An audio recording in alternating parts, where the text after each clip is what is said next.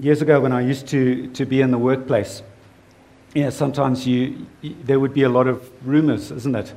And different things going on in the corridors, and this is what the MD said, and this is what the MD didn't say, and things that affect us as employees. And I'm sure you can relate to it. I mean, just think of this scenario. Suppose someone came up to you in the corridor and said, Look, the MD is going to give everybody a once off bonus. And oh, by the way, you're going to be promoted provided that you meet your sales targets this year.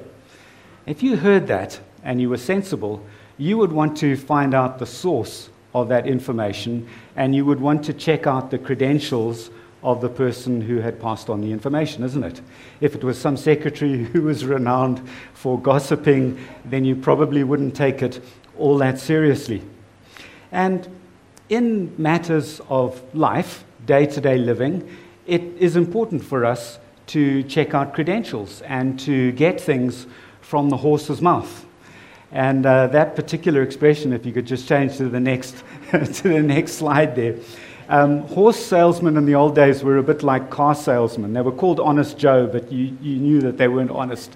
And so if he said this horse is five years old, you wanted to check the teeth because the teeth could tell you whether that horse really was five years old.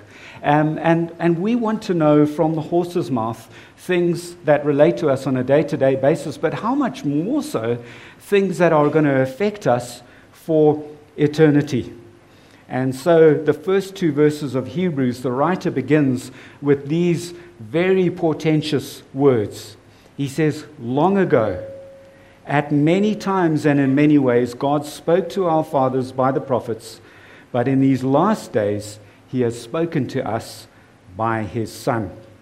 And Trevor did an excellent job last week teaching us that the big idea in Hebrews is that Jesus is the ultimate revelation of God. If you want to find out what God is like, if you find, want to find out what He says, then we need to go to Jesus. And so the two main goals of the letter of Hebrews are one, to elevate Jesus as superior. We need to get it settled in our minds that Jesus is superior to everything else. There is no one else in the same class as Jesus. And then, secondly, to challenge us to remain faithful to Jesus. And I just think that that analogy that Trevor used last week of the bicycle wheel and Jesus being like the hub was such an excellent one. We need to have him central to our lives, but also central to our faith as well.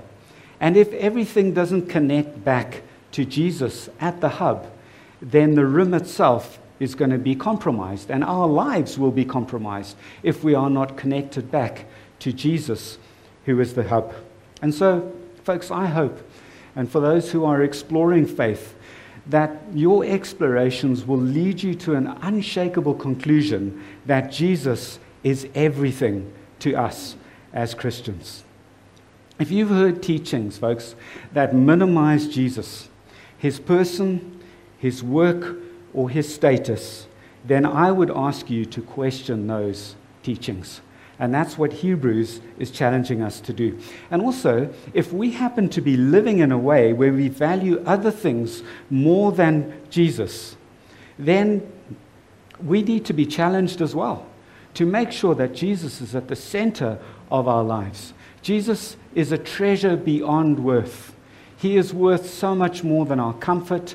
He's worth so much more than money. He's worth so much more than health. He is more valuable than everything. And the writer to Hebrews is telling us today keep Jesus at the center because everything in our lives is conspiring to remove Jesus from the center. At the time, in the writing, writing to Hebrews, it was convenient for Jewish Christians to go back to the synagogue. Why? Because the Jewish faith was recognized by the Roman Empire, but the Christian faith was outlawed by it. And so if they went back to the synagogue, it would seem as though they were still worshiping the same God, but it would relieve them from the pressure of being Christians. However, it meant that they were no longer putting Jesus at the center. And so, let's begin today and have a look at Jesus. Let's have a look at what kind of a person he is. Let's check out, if you like, the source, the credentials of Jesus.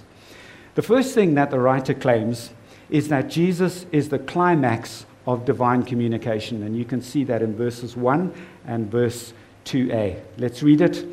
Long ago, many times and in many ways, God spoke to our fathers by the prophets, but in these last days, He has spoken to us by His Son.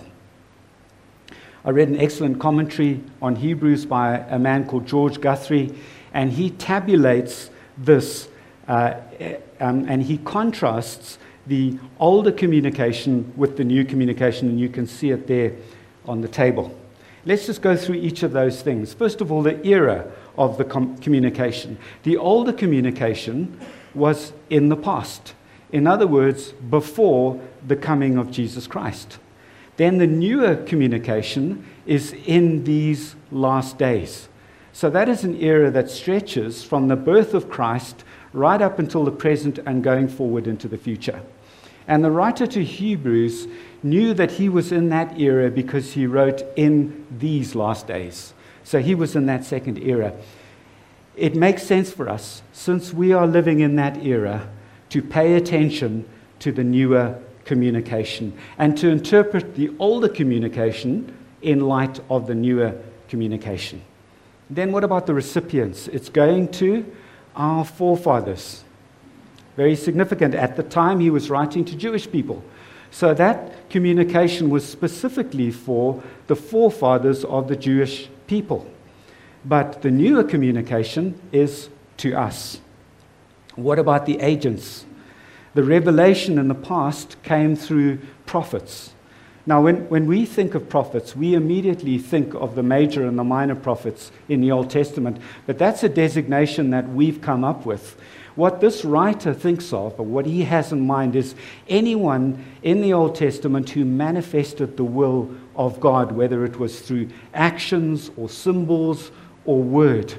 And of course, the whole of the Old Testament is full of God speaking to people and through people. And so each of those people carried the mantle, in the author's view, as of prophet. What about the ways? Well, God revealed himself, first of all, at many times. So let's remember that the Old Testament revelation is in bits and pieces rather than coming as one complete package. And he also did it in many different ways. As we know from the Old Testament, we find commands there, we find exhortations, we find visions, we find dreams, mighty acts, theophanies, a still small voice, and there's lots more that I haven't even mentioned here today. But God's pinnacle of communication to us as human beings has been brought via Jesus, his Son. And therefore, rather than being fragmentary and varied, it may be considered whole, focused in the person and the work of Jesus Christ. And it's worth emphasizing that God has not confined his communication only to the teaching and the words of Jesus, although those are vitally important.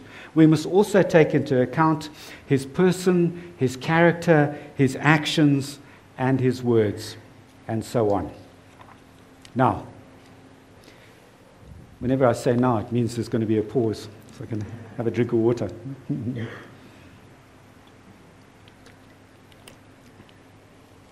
so the writer has claimed that Jesus is the climax, he's at the pinnacle of God's revelation to us. And we learned earlier on that it's good to check the source, isn't it? And to check the credentials of the source. And so that's exactly what the writer is going to do now as we continue in these verses. He's going to be talking about the person, the work, and the status of the Son, of Jesus. Let's have a look at the first thing, which has to do with his status. Jesus, he appointed the heir of all things. Jesus Christ has immense status because he is the appointed heir of God's estate. And what is God's estate? It's everything, it is all things. So when Jesus was raised from the dead, his inheritance was inaugurated, but it's going to be completed when he returns to come the second time. The communicators think that the author had Psalm 2, verse 8 in mind here, because he then quotes Psalm 2, verse 7 directly in verse 5, just after today's passage. Let's have a look at it. Psalm 2, verses 7 to 8. The Lord said to me, You are my son. Today I have begotten you. Ask of me, and I will make the nations your heritage and the ends of the earth your possession. So Jesus' credentials, they're starting to look pretty impressive. He has this amazing status as the, as the heir of all things. He also is the creator of the world. That's his work. This is the work that he's done, through whom he also created the world. We see that in verse 2. This is confirmed in 1 Corinthians verse 8, uh, chapter 8 verse 6 which says, "Yet for us there is one God, the Father, from whom all things and for whom sorry, from whom all things and for whom we exist." In other words, he is the source of everything. Then it says, and one Lord, Jesus Christ, through whom are all things and through whom we exist. God is the source of all things, and Jesus is the agent by which he is created.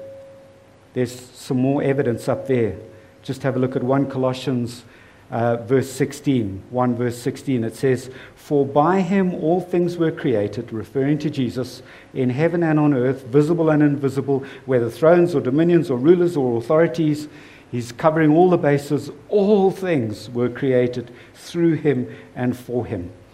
What incredible work he did.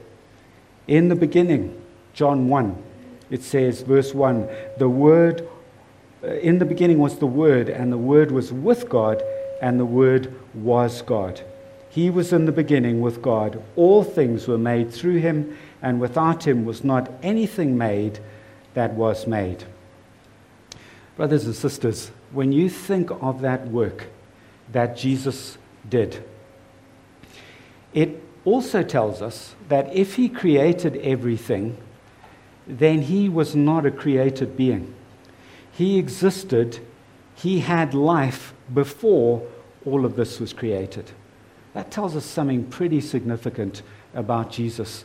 He came as one person with two natures. He was fully God, he was fully man. He had a divine nature, he had a human nature, but he wasn't just a man because he existed before everything had been created.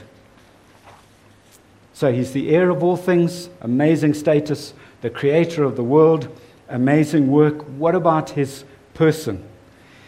He is the radiance and exact representation of God. That's what it says there in verse 3. And what the writer is doing here is he's, he's trying to find two metaphors to make the closest possible identification between Jesus and God. So the first one, he's saying just think of the Son being like God. Well, Jesus is the radiance. He is the blinding light of God's glory. So when you look at a bright source or when you glance up at the sun in the sky, the source of the light and the light itself are actually indiscernible. They're that closely related. If you see one, you see the other. So that's the first metaphor. The second metaphor is that he is the exact imprint. Now, that Greek word imprint used to refer to a tool that was used to carve an indentation in a signet ring. And then, as time went on, the word came to refer to the actual indentation itself. So, what he's saying is that Jesus is the exact imprint of the Father. It's like that ring going into the wax and making an impression there. On the basis of that, folks, if Jesus is the exact representation of God's nature and character, why would we want to examine anybody else to find out something about God? You know, Jesus makes God visible to us.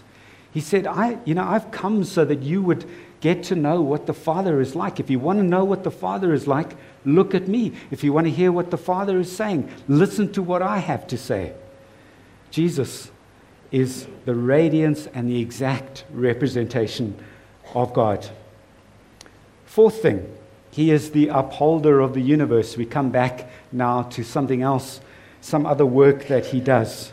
It says he upholds the universe by the word of his power. Now, this is not like Atlas. I don't know um, whether, whether you know about Atlas carrying the world on his shoulders. I remember my dad telling me about him and thinking, wow, what an impressive bloke. But Jesus is not like Atlas. He, he's not sort of carrying the earth, it, it's more in a managerial sense. So, so God hasn't created this universe and wound it up like a clock just to carry on ticking under its own steam. No, Jesus is intimately involved in the day to day management and working of the universe. He is managing it and involved in it and directing it so that everything works out according to the plans and the purposes of God. Jesus, He is the one who upholds the universe by His power. Colossians 1:17 says, and he is before all things. That confirms what we said earlier, didn't we, about the pre existence of Christ? He's before all things because he was there before he created them. And in him, all things hold together. I love that. Remind yourself of that tomorrow morning when you're driving to work and you feel like things are out of control. Everything is being held together in Jesus Christ. This is his work. Some more work that he's done the purification of sins. He is the radiance of the glory of God, the exact imprint of his nature. He upholds the universe by the word of his power after making purification for sins. Notice that it says there that it's Jesus who makes purification for sins. Folks, there is no way that we can purify ourselves from sin and from the things that we've done wrong. And we all know that we've done it, whether we're judging ourselves by our own standards or by God's standards that are even higher. Even by our own standards, we know that we've slipped up. We need purification. If we're going to come into the presence of a perfect, holy God, we need to be purified. And it's Jesus who does that purification. Imagine what life would be like if we hadn't been purified by Jesus. We wouldn't be able to come into the presence of God. Then, let's go back to his status again. You see, he's hopping from the person to the work to the status. Have a look there at verse 3. It says, After making purification for sins, he sat down at the right hand of the majesty on high. If you were a king in ancient times and you wanted to give person a place of ultimate authority, of ultimate power, of ultimate honor, then you would say, Come and sit at my right hand. It was a position of extreme status. There is no one second to Jesus when it comes to honor, status, and authority. And it's from that position of honor, authority, and status that he manages the universe. And for that reason, he is also superior to the angels. And this is the last thing that the writer tells us. Having become as much superior to the angels as the name he has inherited is more excellent than theirs. Remember that a name represents a person's status, it represents their authority. So he's been given a name that is superior to angels. But, but if you're like me, you're just wondering, what's all this about angels? And we're going to hear a lot about angels in, in chapter 1 and chapter 2. What is it about angels? Well, the, the Jewish teachers, when they were teaching Jewish tradition, they taught that the words of God were delivered to Moses at the top of Mount Sinai by angels. So, in a sense, the angels were the messengers, they were the mediators between God and Moses. And that teaching was based on Deuteronomy 33, uh, verse 2. You can see it on the screen. The Lord came from Sinai and dawned from Seir upon us. He shone forth from Mount Paran, which is another name for Mount Sinai. He came from the ten thousands of holy ones with flaming fire at his right hand.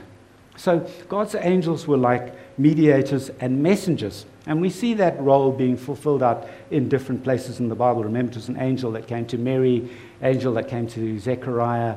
Uh, there was one that went to Daniel as well. And so, by saying that Jesus is superior to angels, he's establishing that Jesus is a superior messenger. He's a superior mediator to angels. This is very important for us, folks. We live um, in a country where many people, uh, their, their beliefs have been affected by African traditional religion. And in African traditional religion, you, Mwari is distant. You, you, you can't come close to him.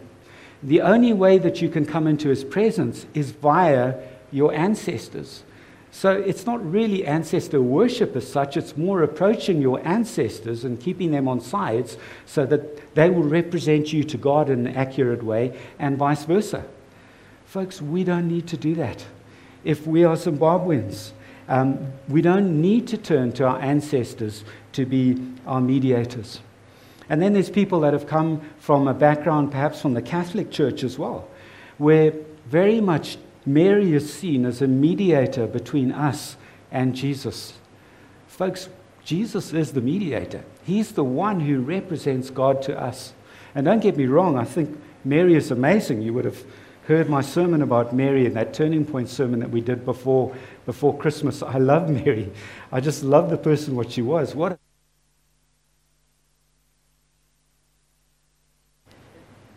uh, yeah, oh, we'll be back again. What a fantastic example. so, folks, let's, let's not get stuck. Let's not think, for example, that you need to get Ian to pray for you in order for your prayers to be heard in heaven. Of course, it's great for us all to be praying as a family. I love to pray for people, but I'm not the one with the special channel to God. That's not true. It's not some super special person. No, we just come to God. We walk into His presence because we've been purified of our sins. Jesus has made a way for us, and we chat to God straight off. So, Jesus is the climax. He's at the pinnacle of God's communication to us.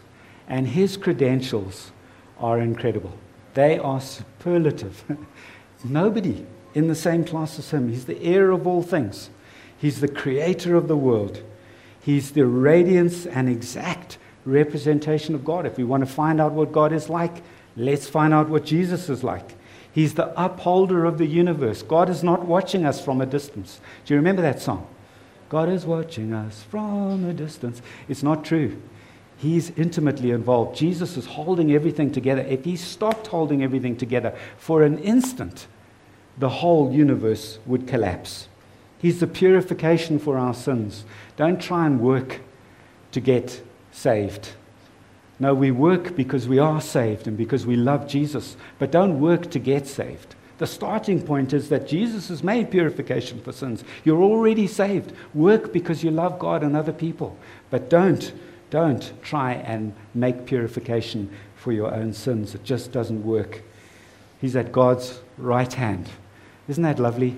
It says in the Bible that we are in Christ and Christ is in us. That's how it's that's why the writer to Ephesians, Paul, could say that we are seated with Christ in heavenly places.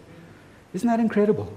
That is your spiritual status. If you are in Christ, you are seated with Him in heavenly places. And that's why in Colossians, Paul says, Don't fix your eyes on the things of the world, fix your eyes on the things of heaven. He's at God's right hand, and we are in Him, and He is in us. And then lastly, He's superior to angels. Don't go to any other mediator. Go straight to God. Go straight to Jesus. Pray to Him. Shall we pray? Father God, what a messenger you have sent us. oh, we just, we're so humbled that you would have chosen to to speak to us in this way. And you could have done it in, in other ways, but you actually became flesh, Jesus.